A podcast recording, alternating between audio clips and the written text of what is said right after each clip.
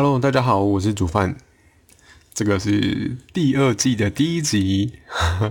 然后我录这一集的时候，刚好是这个疫情，就是台湾疫情特别严重的时候，也不能说特别啦，因为其实这个这一波还没过完，所以其实我也不知道，呃，接下来的事情会如何发展。但是希望就是这个三级呢，可以就是升三级的这个警戒，就是对疫情的警戒，可以在。十四天就是两个礼拜之内呢，可以顺利的结束，好吗？要不然这几天就是其实吵得沸沸扬扬的，就是呃每天的这个呃确诊数破，就是可能例如说两百、三百啊，甚至还有什么校正回归。那不不过在今天不是要讨论这个这个议题啊，只是想要聊聊就是。因为最近的状况啊，就希望大家也是在这个疫情之下可以平平安安、顺顺利利。然后重点是，呃，顾好自己啊。对，因为我今天想要聊的主题就是自己，算是自立嘛。但其实去年去年的时候，大概去年五月的时候，我报名了一个课程，一系列呃，算是一系列吗？反正就是大概为期两个月的课程，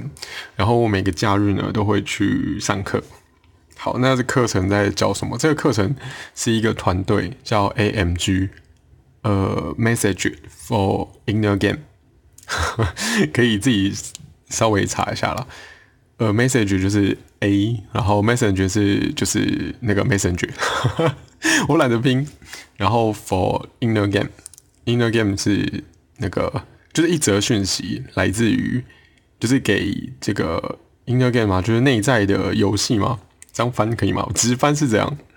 但是对，但是意思可能不太一样。反正这个团队里面有一个，就是算是讲师吗？或者是啊教练，算是教练。有个教练叫阿梅，但是他现在的名称叫做 Alex，对，Alex，A L E X。好，这个很简单，很可以。轻易的拼出来，然后有一个另外一个教练，啊，现在有四个教练了，可是最早期只有两个，就是阿妹跟阿辉。那我认识，我会参加这个课程，其实是因为，呃，这两个教练是在大概二零一四嘛，二零一五，反正就是大概六七年前的时候，他们在 PTT 的 Catch 版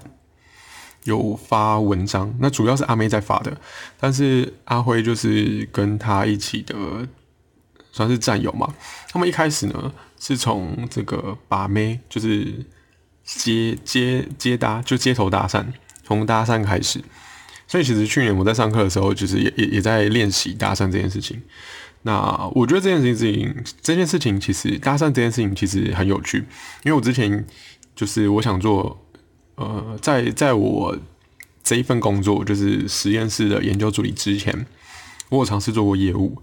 然后有一次，就是在在在我真的当业务的时候，就要那个面试工作嘛。然后有一次面试到一个工作，他是需要呃接扫街，他需要去挨家挨户去推销产品，对。然后那个产品就是不一定看公司卖什么，反正总之就是那时候经历了扫街这件事情，就觉得哇塞，这么就是厉害的业务可以。怎么可以这么厉害？那时候心里有一种钦佩，就是更想要做业务这样。所以其实，呃，就是我对街头搭讪这件事情并没有排斥，然后反而会觉得，哎，有这些技能的人其实非常厉害。但是我自己，呃，虽然从一四年、一五年开始看他们的文章，但我一直没有去呃执行这件事情。那原因是。就是真的要做这件事情，其实是非常挣扎的。我一直是说，当你真的站在路上，然后你想要搭讪别人的时候，你心里很紧张。对，所以，然后我之前也有发过那种传单，就是我之前会去那种类似桌游的那个公司，或是 桌游店之类的，会去打工。然后有一次他们需要发传单，因为他们要办一些就是桌游聚会的活动。然后我就呃，然后反正我就帮忙发嘛。可是那时候发，我其实我觉得蛮有乐趣的。蛮有乐趣是因为我一开始是对发传单一无所知，我什么都不知道。但是等我就是手上这一叠发完，然后我要去跟就是例如说主管要下一叠的时候，他就很惊讶，他想说我怎么会发这么快？然后我才知道原来一般人发传单都是很含蓄的，然后我发传单是怎样的？我直接把传单塞在别人面前，然后那时候刚好有一个长辈就是有知道我在发嘛，所以他那一天就有有过来看我。那他就跟我说，就是因为我们传单是聚会，可是这个聚会重点是什么？是免费的，所以他就叫我说要先讲免费的桌游聚会，类似这样。然后大家听到免费的，就是拿的几率就会更高。所以等于说，在就是那个长辈的帮助之下，然后又在我完全什么都不懂的状况下，我直接去做了我觉得应该要做的事情，就是把传单贴卡在别人面前，然后别人要么就是。通常不会推掉，因为台湾人都很有礼貌，所以不自觉的可能就会抓一下，或者是说就是不理我的状态，这种几率也比较少。反正大部分的，我发觉大部分的人都会就是拿，就是不自觉的会拿，所以我觉得蛮有趣的。但是当然这件事情有可能会造成别人的不舒服，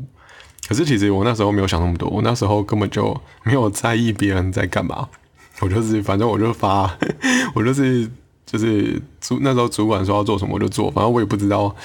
就是那些人我也不认识啊，我为什么要在意这些东西？然后这间公司跟我也没什么关系，我也不在意这些东西，我就是做就对了。对，所以总之就是，呃，因为因为我做完之后，那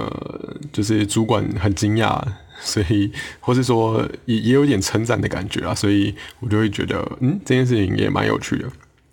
那即便我都扫街啊、发传单啊这些简单的事情都做过，可是我还是觉得接搭很困难，因为那时候就会觉得，嗯，是自就是觉得要展露自己嘛，我也不知道，就是我觉得，嗯，有点忘记当下就是自己呃为什么会不敢自己做的原因啊。但是我觉得在上课的时候我就很敢，就是比如说教练跟我说。嗯，就是可能，例如说前面那个女生，那我就会直接上去，然后就直接就是搭讪这样子。那我我觉得差别在于，就是我会给自己一个借口，就是我会我自己在的时候，我会给自己借口，就说，哎，这个女生可能呃不适合啊，或者说这个女生可能不够漂亮啊，或者说这个女生可能在讲电话什么之类的，就是会给自己很多理由。因为当上课的时候，因为有花钱嘛，所以就不会觉得说，嗯，就就就不不会，就是不想浪费时间，所以基本上教练说要去，我就会去，对，就是希望可以多学一点。所以我觉得差别是这样。然后上完课之后，其实自己有搭讪了，好聊远了。好，总之就是呃，我有上课嘛，然后我蛮喜欢的这个教练叫做阿梅。然后，因为上课的时候刚好我们有跟教练相处，然后有一次好像不知道在等什么，或者是说上完课的时候，我就从教练的书柜那边看到了一本书，叫叫做《为爱彷徨的勇气》。好，反正这本书呢，我自己也有买，然后我很喜欢，所以我就拿起来翻。但是呢，结果这个教练跟我说我不适合，因为教练觉得我太对于男生来讲，我没有那种。man 的感觉，所以呢，他就叫我看别的书，就是他就拿了可能类似说武侠小说给我看，这样子，是蛮好笑的。但但就是他那时候就这样讲。那后来，因为他们其实 A A M G 这个团队呢，他其实会有那个线上直播，然后他会回馈每个礼拜就是上课学生的心得，这样就是会会会给一些学聊一些学生的状况。然后那一次好像聊到我的时候，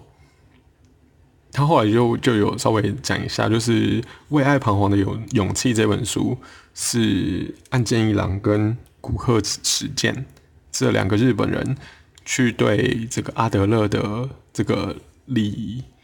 理念或想法嘛，反正就是对对阿德勒的这些心理学的内容去做一个。阐述或描述嘛，就是用另外一个方式表现出来。那他就提到阿德勒是一个硬汉，就是但但很有趣哦，因为因为阿妹自己本身没有把《为爱彷徨的勇气》这本书看完，但是他有稍微看一下，他就得得出阿德勒是个硬汉，但是他居然阻止我看，但我觉得，我觉得可，我觉得我就觉得这个这个论点都很有趣啊。但是也有可能是因为他没有看完，所以他觉得不适合我。但我我的我的我自己本身的状态的确是我太偏偏就于心理或内在这一块，那其实外在的表现上其实是有些地方可以去再琢磨吗，或是说在改善的。我是说对于呃吸引女生这个这个部分，当然不是说我这样就一定吸引不到，但是。呃，如果我是需呃，我如果我的目标是想要就是吸引多数的女生的话，那其实呃，我可能要改个方向的这种感觉。对，当然就是上完教练课之后呢，就是我自己想怎样就怎样，所以我还是会看那些书，因为这本来就是我的兴趣，好吗？好，总之就是他提到这个阿德勒其实是一个硬汉，那我自己很喜欢就是岸见一郎跟古贺健呃古贺实践。这两个日本人写的这一系列的著作，那他最知名的就是《被讨厌的勇气一》，那他其实还有一个二部曲，他二部曲写完结篇，所以当他出了第三部就是《为爱彷徨的勇气》的时候，其实我超级惊讶的。但是我我我跟前面两本一样，我一出就立立马买。那《被爱被爱呃不被讨厌的勇气》，其实也是他刚开始出。可能第一版的时候我就买了，那时候它还没有在排行榜上，但是我就看到这个名称，就我不知道为什么那时候就觉得嗯很吸引我，所以我就买。然后看完之后就觉得超爱这样子。那我想讲的是，就是我觉得其实呃，岸见一郎跟那个古贺时间他们两个人有整理出一些阿德勒，就是所提出一些很重要的这个理念嘛，或者说行动方针。我觉得整理的很好。其实他们的他的重点就只有行动的目标、行动面还有目标。就是行动的话，就是要自立，然后要能与社会和谐生活。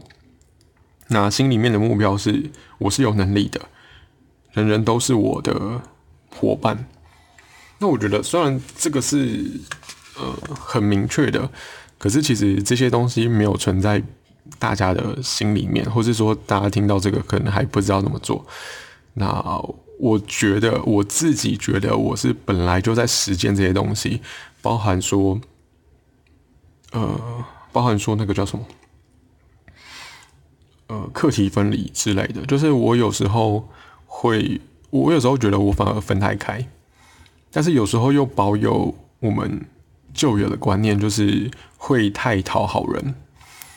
所以，当阿妹说我的气质跟我跟跟他其实也认为阿德勒是硬汉这件事情，我也在思考，就是为什么会这样。那我后来又再重新翻了，因为最近疫情很严重嘛，所以我又再重新翻了《被讨厌的勇气》第第二部这件这本书，然后我就发觉，呃，我就重新理解了里面说的自立这件事情。原本以为自立是。呃，自己可以过好自己的生活，就是说我有一些生存技能，那我可以把自己顾好，我可以养活自己就好了。但其实，呃，它里面讲到自立一个很重要的点，就是要理解，就是人性嘛，就是他是说，它里面的句子是说，人类为了要过得幸福所需要的知，就是这个理，就是这个知识的部分，然后就。那很重要的部分就是要理解人性。那例如说，我但我觉得理解人性就是要看清事实，因为例如说像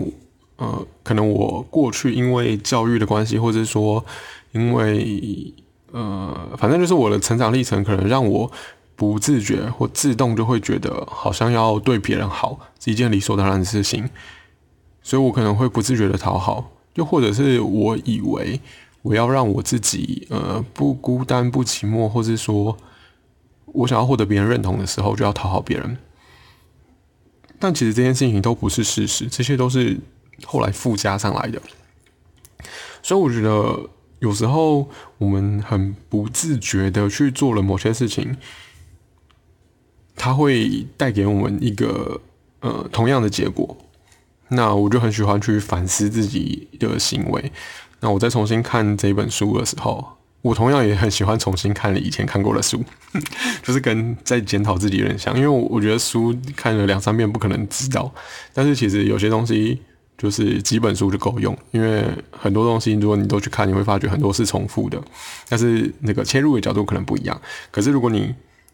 呃把一本书好好读完的话，那基本上其实是够用的。就跟以前我高中的时候历史有一个历史老师，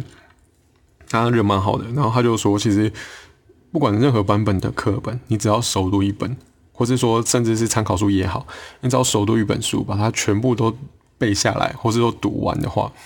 那基本上你考试就考很好。诶，然后诶，对，这是应该是高中的历史老师讲的。然后国中的历史老师，他之前有分享过一个很有趣的事情，就是他曾经遇过一个算是天才嘛，就是一个很厉害的学生，他居然是真的把历史课本全部背下来。对，突然突然想到这件事情，我就觉得很妙，很有趣。好像是因为他考试都考很好，然后那个国中的历史老师就跟这个同学说。那不然你你上课很无聊的话，就把历史课本背下来，他就真的背下来了。我超扯。好，题外话，那拉回来，总之就是我觉得知理解人性、知道事实很重要。那比较显而易见的，就是我我之前第一季 podcast 结束的时候是在讲呃失恋这件事情嘛。我觉得失恋的时候，有时候有一种状态，就是会陷入说我一定要某一个人的爱。就是，例如说，我可能就是喜欢那个人，所以我就会觉得，我一定就是我一个思维，就是我一定要那个人爱我，我才会很好，或者说才会不难过，才会呃之类的，就是才会过得更好。但其实这个也不是事实，就是因为经过一次失恋的人都应该知道，其实你还会再遇到另外一个，即便你你现在都觉得说，嗯，不太可能，可是你自己回顾你的过去，你是不是就会再遇到一个人？当然，如果你今天是第一次失恋，你可能没有办法这么乐观。可是你看大多数的人就知道，其实一次分手之后还会遇到第二个。那除非你自己有什么部分卡关了，可是我觉得那是要就是检讨自己，并不是，并不是要就是就是归咎于命运，然后归咎于这个社会嘛，或者说归咎于环境，因为你归咎于外在，其实。你单身或者说遇不到好的人这件事情其实是无解的，所以，我我有我也有非常认同，就是自立这件事情还要包含了理解人性。那所以反过来说，那我之前觉得，呃，自立只要自己能够生存就好了，其实是不够的，就他还要更多。那这些理解人性的事实，包含了一些我们常见的，我们可能会觉得孤独啊，或者是说觉得匮乏。觉得想要得到别人的认同感啊，然后想要得到安全感，或者是说可能疫情很严重嘛，就是大家会蛮常发现就是自己很无聊，可是没有事情做。那我觉得现在的这个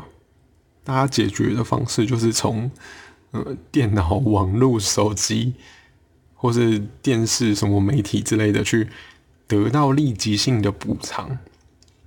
可是这些立即性的填补，也不是让自己可以，呃，解决这些感受的事实。又或者是说，其实我们内心其实必须知道，孤独啊、寂寞、无聊、匮乏，或是甚至焦虑、生气、难过之这类的东西，它其实就是人性，就是它会一直出现，它会，呃。就是它，它，它其实就是，呃，例如说，可能我们基因上本来，我我这个没有科学证实哦，这是我认为的，就是它可能本来就是我们基因上给我们人的构造嘛，就是的这个模式。那这些东西，它并不是没有意义的存在，或者说它并不是要阻碍我们的人生发展，它其实是希望我们可以，嗯，让自己更好。比方说，像，呃，像失恋的时候会觉得难过嘛，或是说觉得生气，可是其实，呃，应该要知道的是，只是我我对于那个让我失恋，那不能说让我失恋，就是我对于那个喜欢的人，其实是真实的状况是，我跟他之间，就是他让我有一些。化学反应 就是分泌一些荷尔蒙，所以才会让我有，就是很想要见到他的这种感觉。那等到这个荷尔蒙退了之后，其实这个感觉就不会这么强烈。那如果知道这件事情的话，我我我就可以反过来，那我现在的情绪到底是想要，如如果不是我我只想要这个人的话，那我到底是想要干嘛？就是这些情绪到底希望我可以做什么？那也可以回过来想说，那这些情绪就是出现的原因是什么？我觉我觉得想这些都都很好，然后也不要因因为这些东西很难受不好，就是让自己不好过就逃避它。我的逃避它的意思就是说，不要觉得呃这件事情事情很合理很。这件事情其实正常的，但是也不要说这个理所当然，然后可能时间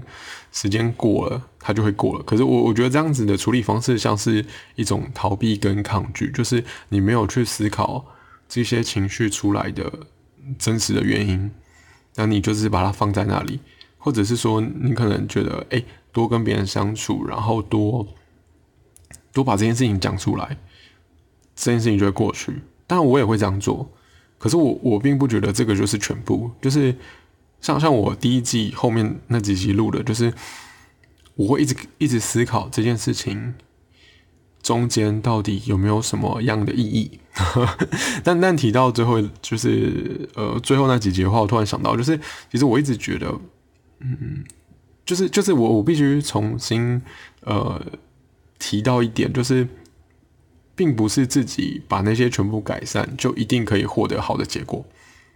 只是我我那时候会觉得说，我把这些改善也是可以顺便得到一个更好的我。那我觉得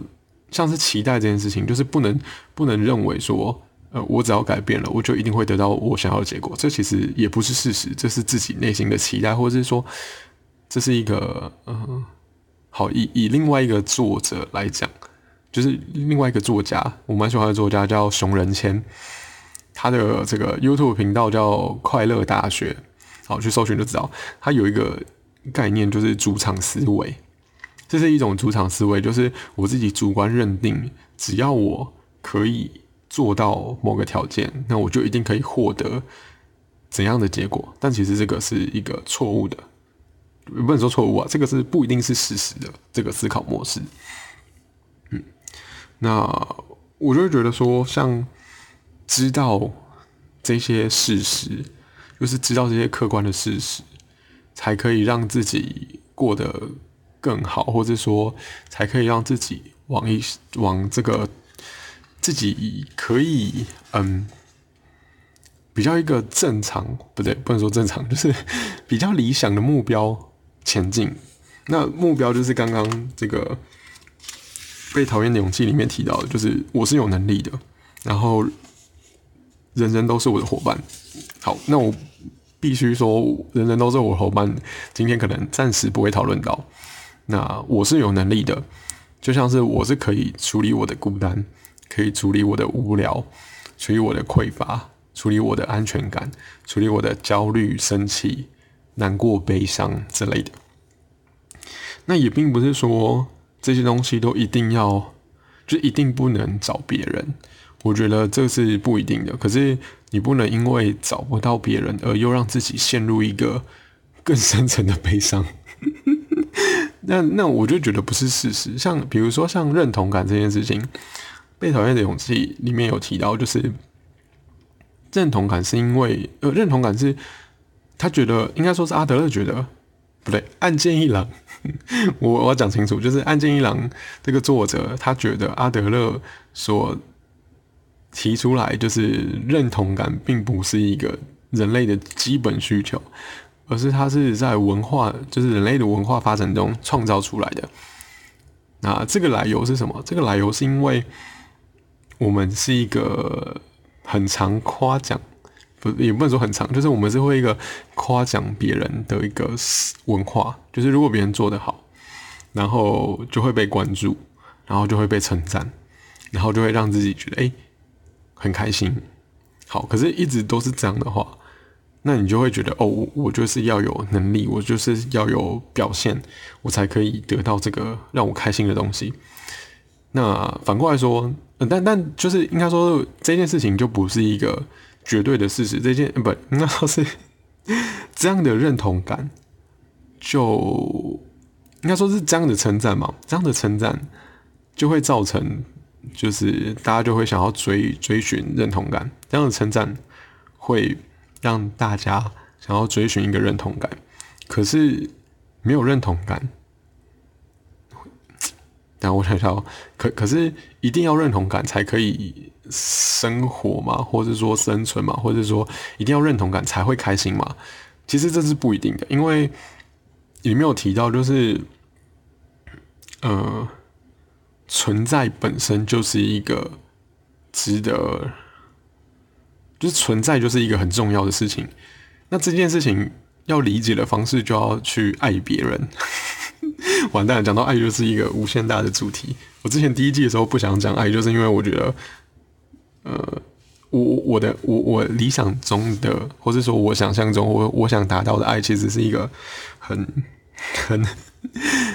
很崇高嘛，就是不是一般人，也不是一般人会认同的这个方向。对，那它就是包，就是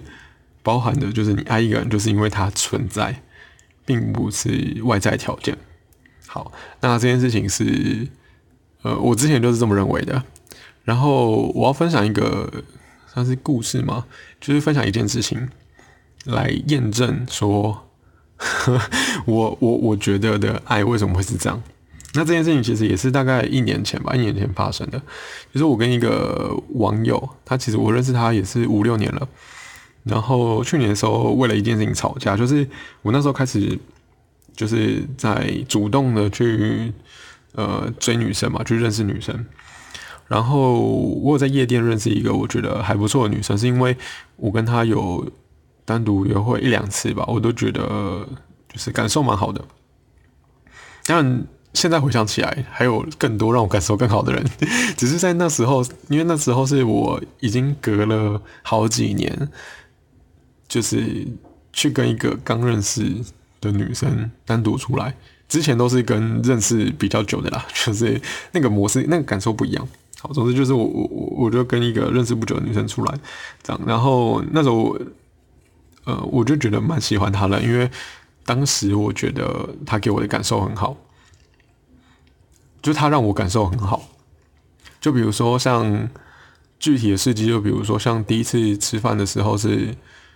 呃，我请他，然后第二次的时候就换他请我。但第二次有趣的是，他是跟我去看电影，然后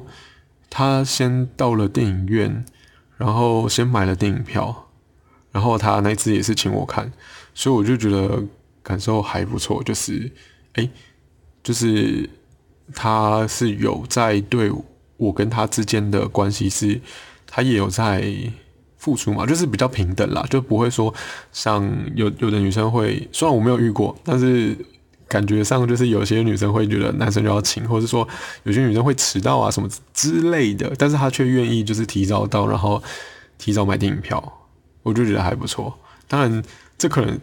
朋友之间就算做到这样也是很正常的，只是。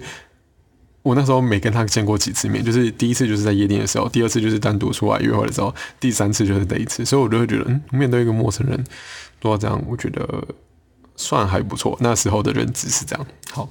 总之就是，但后来因为我在第二次跟他约会的时候，有一些呃，我我觉得没有做到更好的地方，所以后来就比较没有后续。不过不过之后还是有继续聊，然后有。有后来还是有，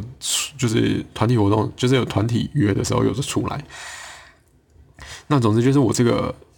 网友，就是认识五六年的网友，男生。然后在团体出来那一次，他就有见到这个女生。然后女生好像蛮喜欢我这个网友的，那他就呃。好的，就是他们有交换赖之类的。然后有一次，这个网友就打电话跟我聊天的时候，就他就说他有试探性的问女生说：“哎，要不要单独出来啊？”然后女生感觉好像 OK。然后我那时候就有点不爽，因为我不爽的点是我我这算是我的底线之一吧。我后来发觉是我的底线，就是我觉得我很相信，就是我把这个网友当朋友看，但是然后这个网友会做出这件事情，其实我有预期到。但是我还是真的真的面对这件事情的时候，我还是觉得很不开心，我就会觉得说，你明明就知道我对这个女生是想要有发展的，因为我之前有跟她聊。当然，这这当中就是会有一些误会，就是我我口头上知道这个女生可能也没有喜欢我，我就会跟这个网友说，诶，其实我也有想要放弃什么之类的。所以网友可能觉得说，我我已经放弃了，那为什么他不能就是约她出去什么之类的？而且他们还没有真实出去，只是我我不想要真的看到他们单独出去这件事情。所以其实当他跟我讲的时候，我就决定直接跟他说我在生气。那后后来，因为我跟这个网友其实，呃，我们对于生气、吵架、沟通的方式没有同一个认知，所以后来就变得不了了之嘛。然后反正后后来就是没有再继续联络了。那我也觉得，嗯，应该说是我想讨论的，反而是说在这次吵架的过程当中，我决定生气是因为。呃，因为我一我一直也也有在思考说生气这件事情的必要性，然后可能那阵子刚好我也决定说我想要把我的脾气或者说把我的情绪抓出来，所以呃，当我觉得生气的时候，我就决定，哎，那我就是直接生气看看。那我是真的生气，所以在我不开心的时候，我还是想了很多问题，就是比如说他惹我不开心了，那。我原本把他当朋友，可是这件事情不开心，我觉得我被背叛了，然后我觉得我没有办法再信任他了，因为，因为我我觉得我平通常都是很愿意去了解朋友的人，我知道他的为人，然后我也不期待他做一些超出他能力范围的事情，但是。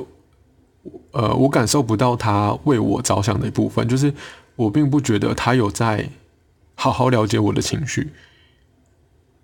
哎，我错了，反反正就是他可能是真的没有能力理解我的情绪啦。只是我我也会希望说，至少应该说，我平常都会觉得，嗯，你没有理解就算了，就是我不期待他理解我了。但是我在生气的时候，我没有办法去这样想，因为。我连自己的生气都还没顾好的时候，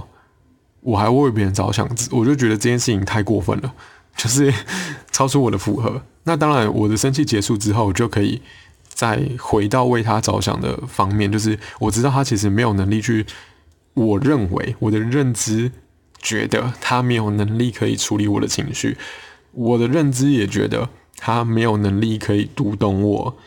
就是说出来，例如说我想要放弃，但是其实我内心没有真的放弃。其实我都知道他没有办法做到这件事情，所以那时候我还有写了一篇这个 I G 有发了一篇文章。呃，我我我我我看一下那篇文章是呃不对，那那篇那那个 po 文是在大概八月嘛九月的时候。然后那个图是 图是夜景吧？我记得图是夜景。然后那个 po 文我在讲说，有时候我们知道顺其自然的话，某种不好的事情会发生。明明有机会可以阻止，但我们却没有出手。是不是在某个层面来说，我们其实很希望它发生？哦，这后面还有，但是我就我就我就不讲不讲了。嗯，前面讲的这些其实。我觉得的确我都知道，但是我也想看对方的反应。就是那那时候是我，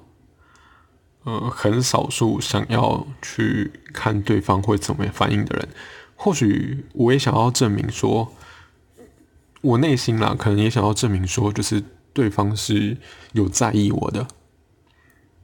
但是显然就是他真的没有那个能力。好，好 那那回到我对于爱。爱的这个体验，就是虽然我一直都知道他没有这些能力，可是，就是我我在生气的时候，就是都知道这些。虽然我都知道他他是他，即便他是没有能力可以回馈我，或者说没有能力读懂我情绪的人，但但是其实我不会因为这样，所以不想跟他相处，或者说我其实不会因为这样就不讲讲恶心一点，就是不爱他，或者说不珍惜跟他的友谊。但我又觉得他必须学会这件事情，我才有办法继续跟他相处。那呃，这件事情验证的就是验证嘛，就是这件事情，嗯，我我我那时候其实我跟他吵架之后，我觉得唯一可以解套的方法就是，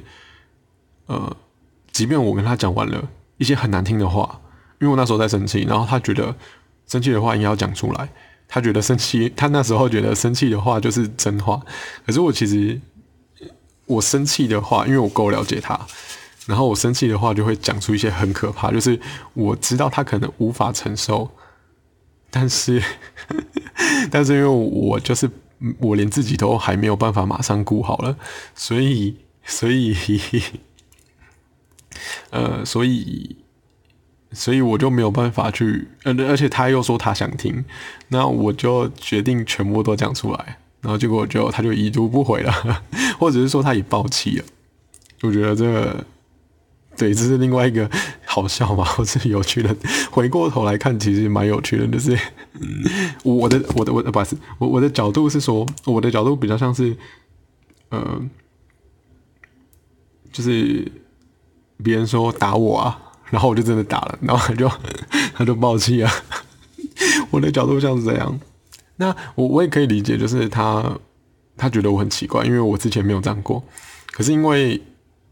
我我觉得人本来就不一定是一直很久不变的啦，然后，然后也如果我不是以前那样，他就他就他就决定不要这一段关系的话，那那这段关系就真的没有必要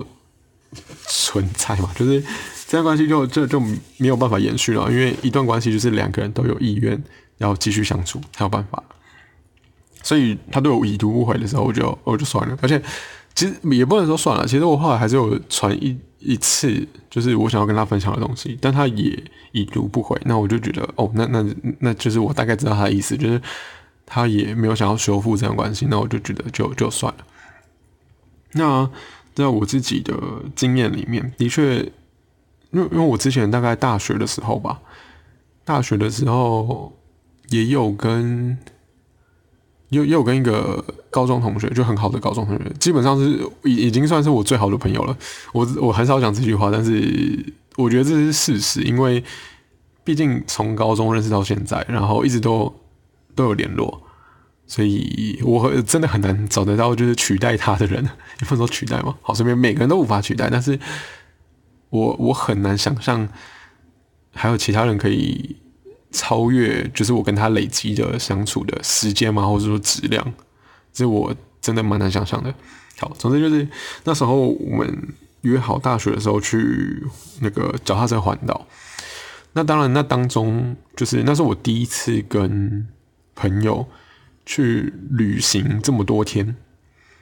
我们那时候规划是二十一天，然后并不是二十一天都在骑车，是到一个点之后，我们就想玩几天。然后再骑车到下一个县市，这样。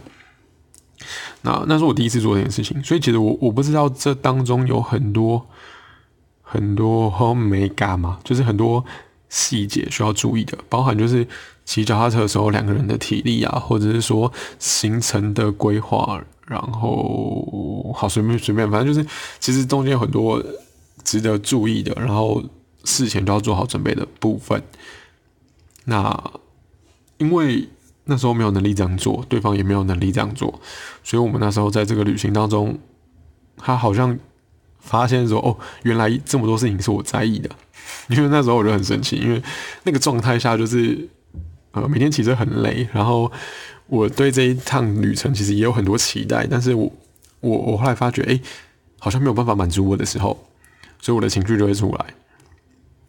那我也一直以来都是可以很控制我自己的情绪，是因为我觉得我都可以在一个客观嘛、理性的角度去告诉对方。可是那时候不行，可能是因为我的能量没有这么高，对，所以我我那我那时候好像就真的有生气吧。对，那时候是这样，可是后来也是。嗯，就是这样，这一段旅程也是有画下一个好的句点嘛。就是这段旅程还还是没有影响到我们彼此之间的感情啊。那当然，这当中我相信他应该也被我伤了蛮多的。对我，我我觉得我是真的很用心的在跟朋友相处，所以才可以才可以去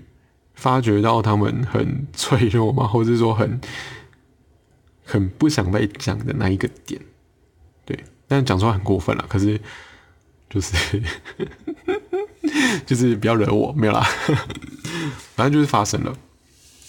那好，所以我我就觉得说，其实我一直都是处在一个，诶，我知道对方哪里不好，可是。嗯，也也知道对方哪里好，但是其实我觉得爱存在的这个状态，并不是就是有爱这件事情，它并不是一定要对方有多好，而是只要对方存在了，我就可以愿意保持这段关系，然后就会觉得很开心，大概是这样吧。对，所以呃，反过来说就是。嗯，回到原本那个目标的部分，我们的目标是要让自己有能力，所以我也觉得爱这件事情包含能力。比方说，我刚刚讲到这些吵架的部分，当我发觉，当我有好好的理清我生气的原因，然后理清就是有回顾这一段呃吵架的过程，或是说这一段关系里面到底。呃，缺乏了什么，或者是说怎样可以更好，然后或者说处理那个生气的那个原因的时候，我就可以，或是接受，甚至说接受那个生气的原因的时候，我就可以让我有能力在面对下一次的状况。那当然，我觉得我跟每一个人。都有可能经历过这样的事情，因为每个人在意的点不一样嘛，然后每个人理理解的我不一样，所以他们可能会踩到我的线的状况也可能不一样。那就是对，就是如果我想要获得爱人这个能力的话，我就觉得我必须去了解我自己，然后也必须去了了了解别人，所以我一直都觉得。把很多事情看作成是一个能力，是一件好的方向。因为如果你觉得关系是一件很自然的事情，就是呃，或者说关系不是努力可以经营的话，那这些都是你无法控制的，那你就只能随波逐流，你就只能被命运控制嘛，或者是说，就是说什么随缘。对我之前也对“随缘”这句话很，或是说对“顺其自然”这句话我也很无法理解，或者是说不能认同嘛，就是听起来很刺耳。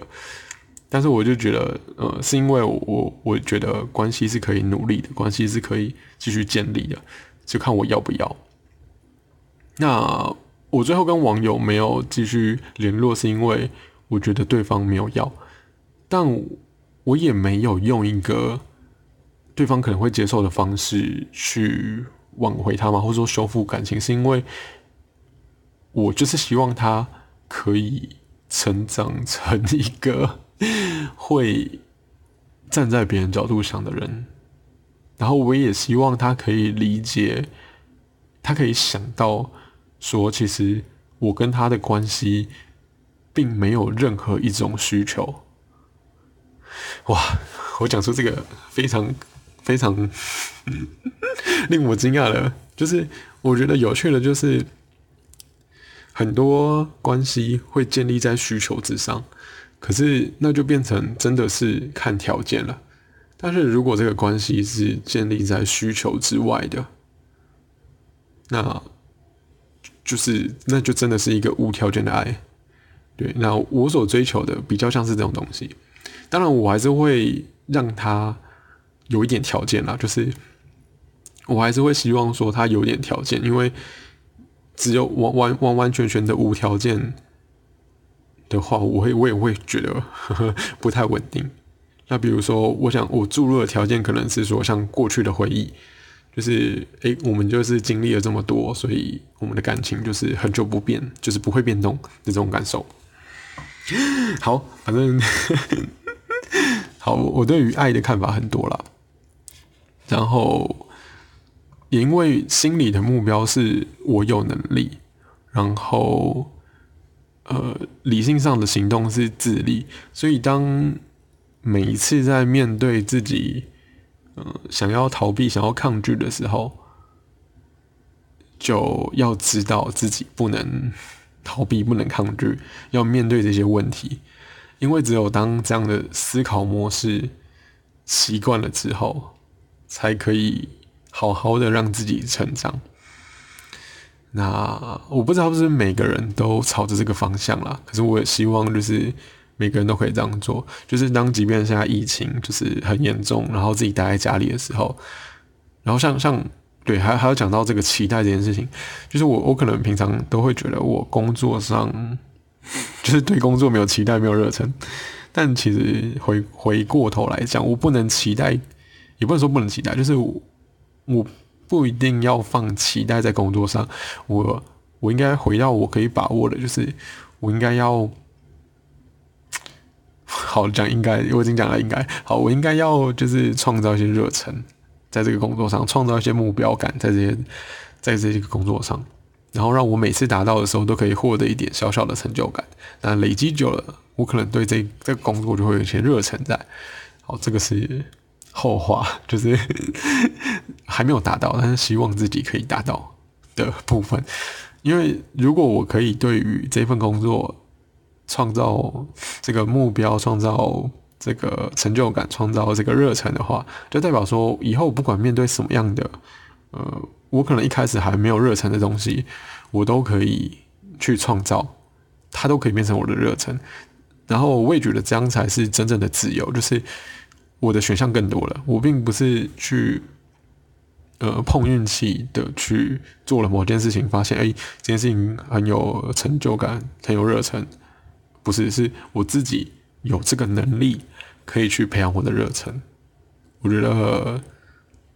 嗯，反过来说，就是可能现在的这份工作让我感觉没有成就感，那我想要离开，可能就是因为我还没有这个能力。那我获得这个能力之后呢，就是我不逃避这件事情，就是现在这份工作对我没有热忱，我不逃避这件事情，我去面对它的话，那就是我要尝试看看怎么样让这份工作，就是在我可以掌握的范围之内，我去用各种方法去尝试，我怎么样让这份工作让我获得热忱。那我就觉得，嗯，这样才是一个自立的方式嘛，就是可以真正达到成熟的方法了。对，然后其实也也是真正可以达到自由的方法。我对于自由比较有追求。那我的自由是什么样子呢？就之之后之后再聊，反正不是那种为所欲为的感觉啊。对，有有机会跟他聊。对，好，总结就是，呃，我觉得。总结啊，总结就是，我觉得《被被讨厌的勇气》这本书是很值得看的，但是你看了懂不懂，或是说能不能做到，是另外一件事情。但是我觉得里面提供一个很好的方向，然后，那就是各种负面情绪其实都是很正常的，但是很正常之余，就是不是要逃避它，而是要看到这个情绪背后的原因跟想表达的意思。然后到最后可以接受它，或是说可以处理它，这个是呃，即便是之前之前我我最近我这这一两个礼拜我开始参加一个读书会，然后这个读书会里面在呃这最近在读一本书是关于时间管理的，那后来我就开始对时间管理这件事情有稍微思考一下，我觉得时间管理。有一个很大的前提，就是也要懂得情绪管理，因为当当你情没有办法管理自己的情绪的时候，其实你很难让工作变得有效率。就是你可能会花一些时间在处理情绪，或者是说你被这个情绪带着走，以至于你没有办法专心工作。所以，呃，嗯，就是像处理情绪这件事情，就是无法逃避的。那无法逃避的意思就是说，没有办法每一次都是用听音乐，或者说，呃，找朋友出去，呃，去处理完的。所以必须要找到一个方法，去让自己只有一个人的时候，或者说，在即便只有这个疫情，就是应该说，在即便在疫情发生的这种极端环境下，你也要可以去处理它，这样才是。能达到自，就是你也要找到一个方式可以处理它，这样才是真的可以达到自立这件事情。那也因为我们可以满足了自己或是说我们可以处理了自己的负面情绪的时候，我们才可以真的去爱别人。就是我们只有自己过得很好的时候，我们才不会对于别人是有需求感的。这句话讲起来有点 有点悬，或者说不可达到。可是我觉得它是一个目标，就是当你跟这个对象建立在没有就是不是需求感的状况之下。你才会真的可以爱他。那这个真的可以爱他，就是除了包容之外，就是你可以尊重他，就是让他朝着他自己想要的方式去成长、去行动。那如果你对他有需求感的时候，你就会期待他对满足你的需求嘛？可是期待这件事情。应该说，这个是过多的期待，因为每一个人都没有义务去满足别人的期待。好，好，反正就是这样。这集应该也差不多了。我我觉得，我觉得越聊越很难，很难那个，很难统整出这个重点，好不好？重点是，重点的行动是面对每一个困难的时刻，找出原因，处理方法。或者是接受的方式，那懂了这些，不要逃避嘛，不要抗拒。那懂了这些之后呢，就可以达到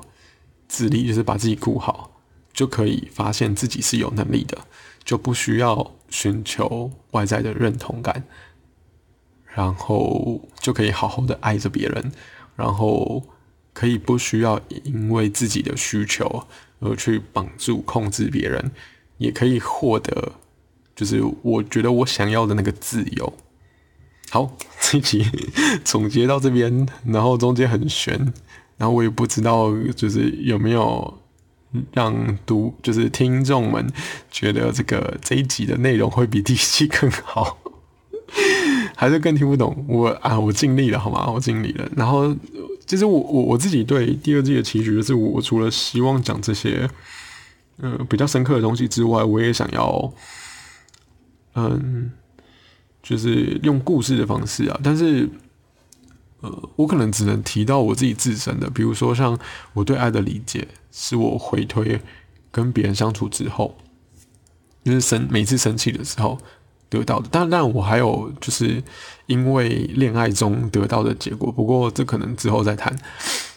那或者是说我可能因为生活上发生了，好好不管了，反正就是我只能还是只能分享自己身边发生的事情，然后最主要还是我自己的想法啦。对，好，这局先当喽，拜拜。